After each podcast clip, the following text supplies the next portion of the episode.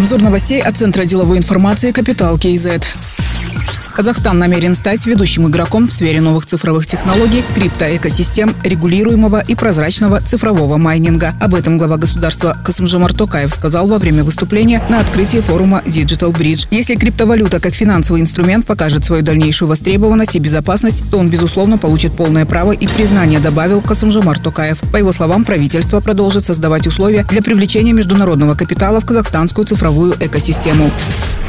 Министр национальной экономики Алибек Куантыров сообщил, что для правового регулирования креативных индустрий предлагается законодательно закрепить определение этому понятию. Об этом он сообщил, представляя в Мажилисе проект закона по вопросам реализации поручений главы государства. В документ включены пять блоков поправок. Один из них направлен на реформирование межбюджетных отношений и усиление финансовой самостоятельности регионов. Кроме того, для привлечения инвестиций предлагается исключить требования по соответствию инвестпроекта списку приоритетных видов деятельности. По блоку реформирования отрасли ГС ГСМ предлагается ужесточить требования к оптовым поставщикам. Это позволит избавиться от непродуктивных посредников.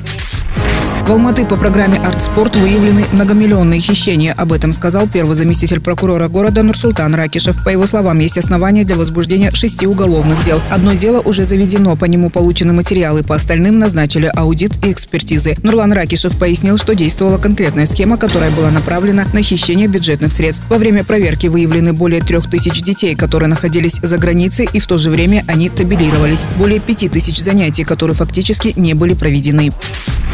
Национальная компания «Казахгаз» планирует создать новое предприятие «Казахгаз. Разведка и добыча». Об этом сообщил председатель правления компании Санжар Жаркешев. Планируется на основе месторождения Амангельды трансформировать новые активы в портфель, который будет включать в себя месторождения придорожные и другие. «Казахгаз» является портфельной компанией Госфонда «Самрук-Казана», управляет централизованной инфраструктурой по транспортировке товарного газа по магистральным газопроводам и распределительным сетям, обеспечивает международный транзит и занимается продажей газа на внутреннем и внешнем рынках.